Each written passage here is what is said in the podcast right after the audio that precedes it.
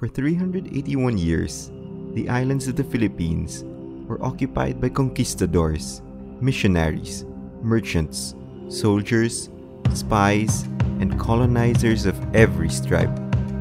That's 381 years of history, and we're here to talk about the stories lost in between the cracks of the centuries.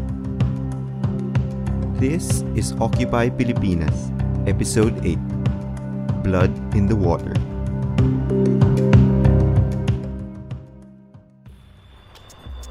For his campaign against the Sama Balangingi, Governor General Narciso Claveria ordered three steamships from the British and renamed them the Elcano, the Magallanes, and the Reina de Castilla.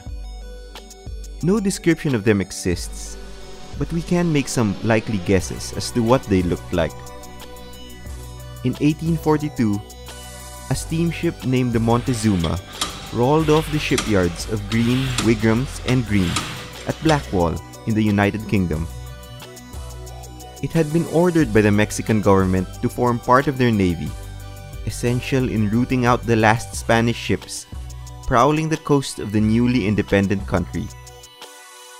In an ironic twist, the Montezuma ended up being purchased by Spain in 1846.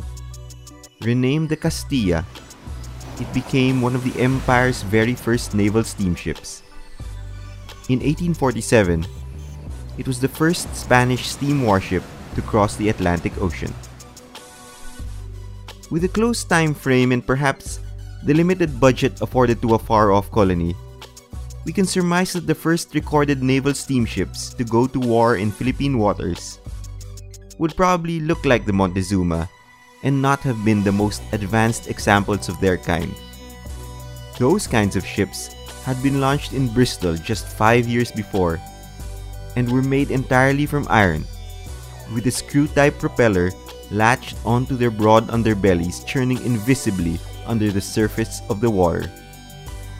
No, the Elcano, the Magallanes, and the Reina de Castilla were most likely similar to that Mexican warship, wooden ships of sail, outfitted with a single expansion engine, with paddle wheels housed amidships that would have made for tough going in choppy ocean waters. Aboard the Montezuma, its engine, rated at 300 nominal horsepower, could churn out 21 strokes a minute, propelling forward a wooden vessel that measured 64 meters in length and carried 8 guns. In short, it was a cannon equipped paddle steamer, and there's little reason to believe that Claveria's steam powered fleet wasn't made up of those kinds of ships too. Nevertheless, the sight of the three of them sailing together would still have been something strange and new in Philippine seas. As they steamed to the heart of the Balangingi homeland, the smoke that poured from their chimneys trailed behind them like a flock of hungry ravens.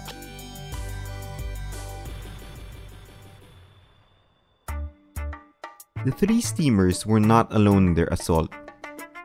A large fleet accompanied them, including two schooners, three brigantines, and various brigs, tailboats, and even vintas from Zamboanga, carrying 150 armed men who were old hands when it came to fighting Moros.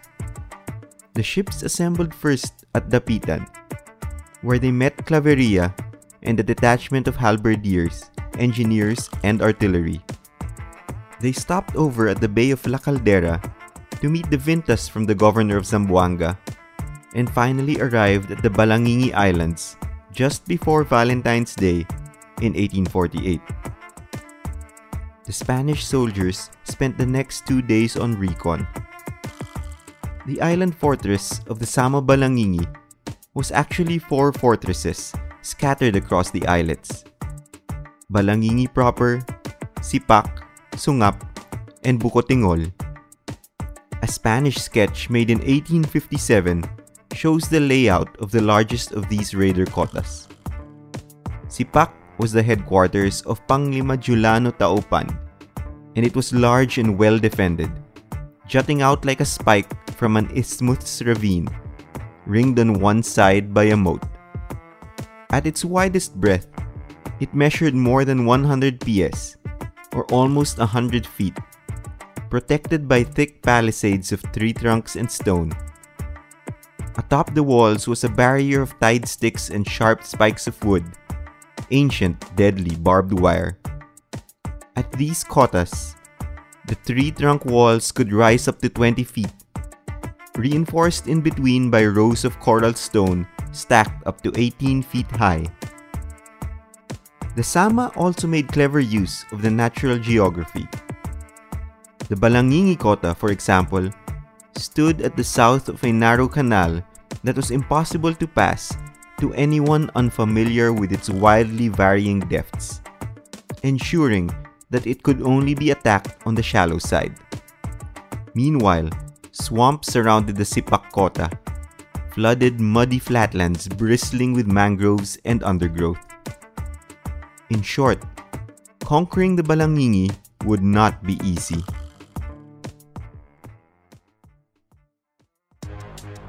At dawn on February 16, the low tide lapping the sides of their boats, Spanish soldiers landed not far from the fort of Balangingi, the target of their first push into enemy territory.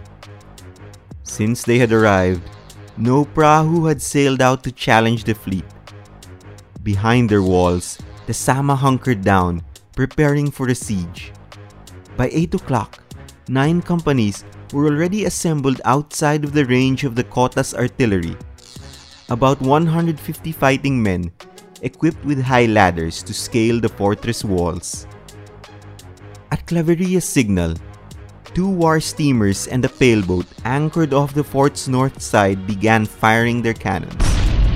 Cannonballs shredded the wooden palisades into splinters, but bounced off or buried themselves uselessly into the stone and tree trunk walls. Still, the withering fire must have knocked out or cowed the fort's artillery, which was a paltry collection of native brass cannons and small falconets, with only one large 8 caliber gun as their only cannon worth a damn. All of these were strangely quiet in the ensuing battle. The ship ceased fire. Drums struck up a march, and the Spanish company surged forward. It was then that they stumbled into, literally, a new insidious layer of the Sama Balangingi defense.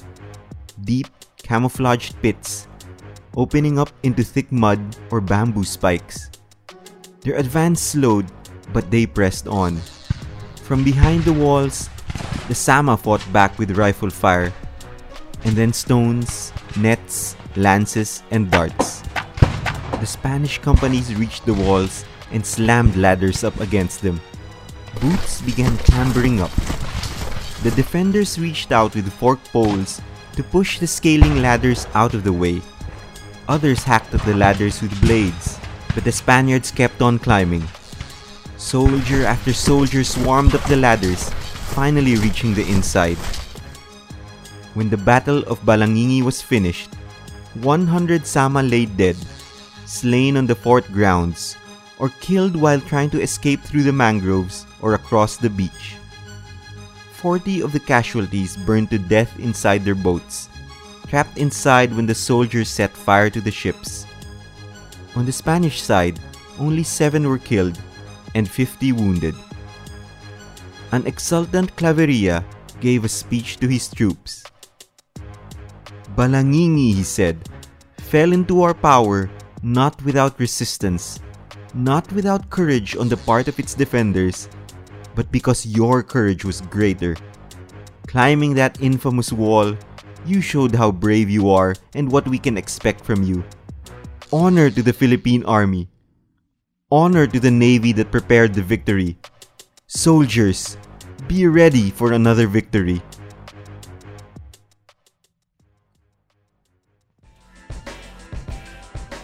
Those victories would come in quick succession.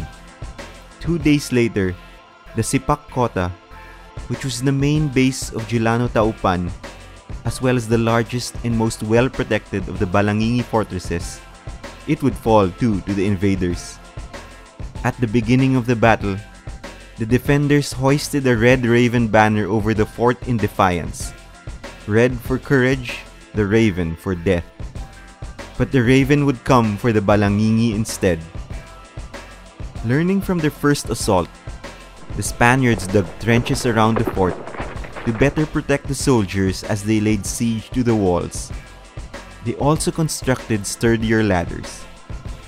Fighting through a hail of cannon fire and stones, clambering up the ladders, and hacking through the tangled snarl of sticks and spikes that ringed the top of the walls, the Spaniards fought their way inside Sipak.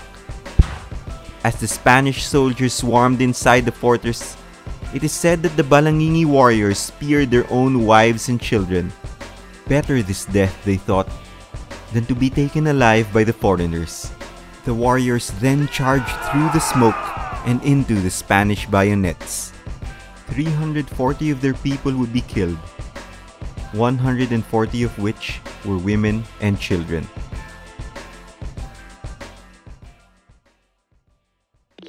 By February 25, a week and a half after the Spanish arrival, all four major forts of the Balangingi had been captured. The victors' plunder included firearms, artillery, bales of silk, silverware, gold bracelets, and Arabic prayer books. They also rescued at least 200 captives, both from the Philippine Islands and the nearby Dutch East Indies. These freed slaves cried for joy as they emerged from the forts, many of them sick and without clothes. 150 prisoners, mostly women and children, were also taken by the Spaniards. The invaders also chopped down 8,000 coconut trees, a major source of livelihood for the Balangingi. They burned down seven villages and 150 boats as well as the fortresses of Balangingi, Sipak, Sungap, and Bukotingol. 450 more of the Sama were killed as the Spaniards cut a grim victory swath over the Balangingi's ancient home. With axe blade and lit torch, Claveria and his men turned the islands completely uninhabitable.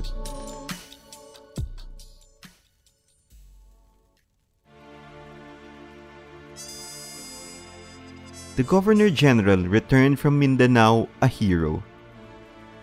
With the smoking, stripped islands of the Balangingi behind them, the fleet sailed on to the islands of Tongkil and Pilas. There, the Spanish warned the people that a similar fate would await them if they ever took up arms against the empire. They then made for Zamboanga, and in the town hall, the conquering soldiers were honored with a fiesta and their dead buried with honors. When news of the victory arrived in Manila, it was translated into different languages and relayed to different provinces of the colony. A Te Deum Mass, which was a hymn sung only on occasions of public rejoicing, was held.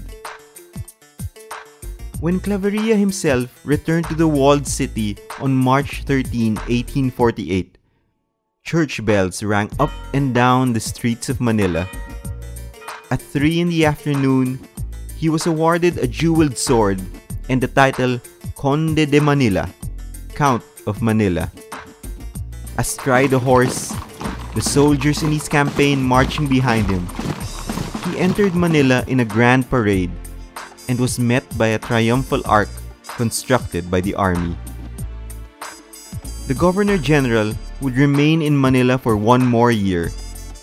The rest of his term would be devoted to less militaristic pursuits. He would set the Philippine calendar one day ahead because for many centuries it had been set to the European standard.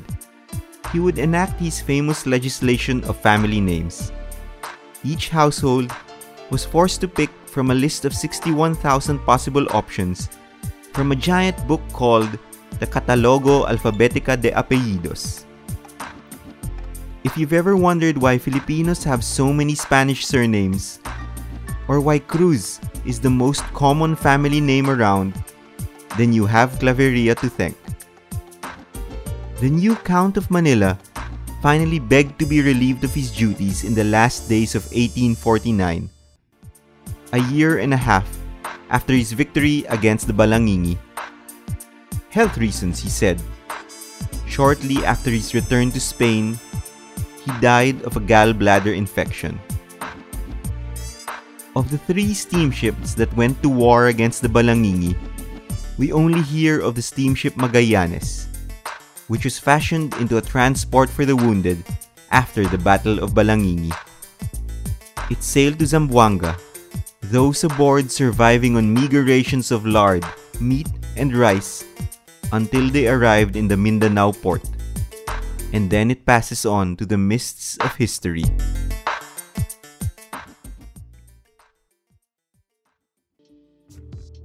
Despite Claveria's victory in Balangingi, piracy would not easily come to an end in Sulu. According to Stefan Amirell's Pirates of the Empire, colonization and maritime violence in Southeast Asia, half of all the Balangingi warriors were actually not in the islets when the Spanish attacked, as they were out on raids. This likely explained the ease of the Spanish conquest. In addition, Panglima Taupan, their leader, was able to escape the slaughter. He regrouped with his men in Tawi-Tawi and joined forces with other Sama and Iranun bands to sail out 60 to 100 prahu strong in more devastating raids that terrorized the Philippines, Borneo, Sulawesi, and the Moluccas all throughout the 1850s. The Spanish spent the next three decades in more furious campaigns of war and repression against the Moros. But by then, the time on their own empire was running out. With the Spanish attack, the Balangingi people were now scattered to the winds. The 150 women and children taken captive by the Spaniards were herded into ships and given meager shirts and shifts when they arrived in Manila, as Claveria considered it unseemly and dishonorable to present half naked prisoners. These captives would later be shipped to Cagayan, where the provincial governor, Don Diego Roca de Togores, resettled them into tobacco plantations. The once proud and warlike people now became farmers in a foreign land but a few of their traditions would survive the long march of the centuries. In the early 1990s, while doing research for her book, Kris of Valor, The Samal Balangingi's Defiance and Diaspora, historian and philanthropist Tingting Ting Cojuangco would write of a ritual for the sick in Pilitan Tumauini Isabela, passed down to these farmers from their Moro ancestors. She wrote the ceremony is performed by two women who dance to music and chanting. As the ritual progresses, the women dance and move as though in a trance. They fall in a swoon, speaking in strange tongues. More dancing and music follow as they sway with a decorated toy boat. Then they go into another trance. The ceremony ends with the boat sailing off on the river carrying food offerings to the spirits. It was a pagan ceremony, Cojuangco said in her book. A pagan ceremony adopted by the Moros, performed among the descendants of the Sama people so far away from their original home. The centerpiece of the ritual is a miniature boat. In Cojuangco's pictures, the boat has one mast and is formed from strips of wood lashed together with string. It is but a dim echo of their ancestors' prahu, the feared ships that once ruled the Philippine seas. The end of the age of sail and oar would mean the end of the Balangingi people, but it would also ring in the end of the Spanish Empire.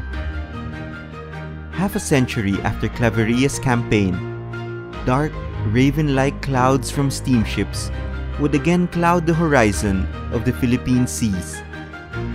Nine iron ships from a new tribe, a new conqueror, to wrest the archipelago from the ailing grasp of the Spanish Empire.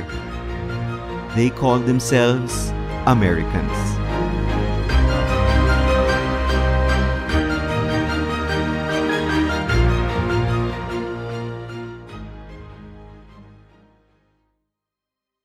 This podcast was written, created, and recorded by Leo Mangubat for Summit Books and produced by Kyla Diaz and Mark Delgado. For the episodes about the Battle of Balangingi, Tingting Cojuangco's 1993 book, Kris of Valor, The Samal Balangingi's Defiance and Diaspora, provided much of the battle detail. The website Historic Shipping, as well as Paul Atterbury's article Steam and Speed, The Power of Steam at Sea, provided the background for steam power in that time period.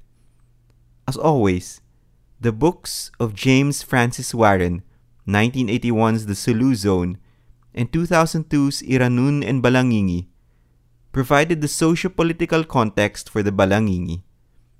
A few details have been embellished for dramatic purposes.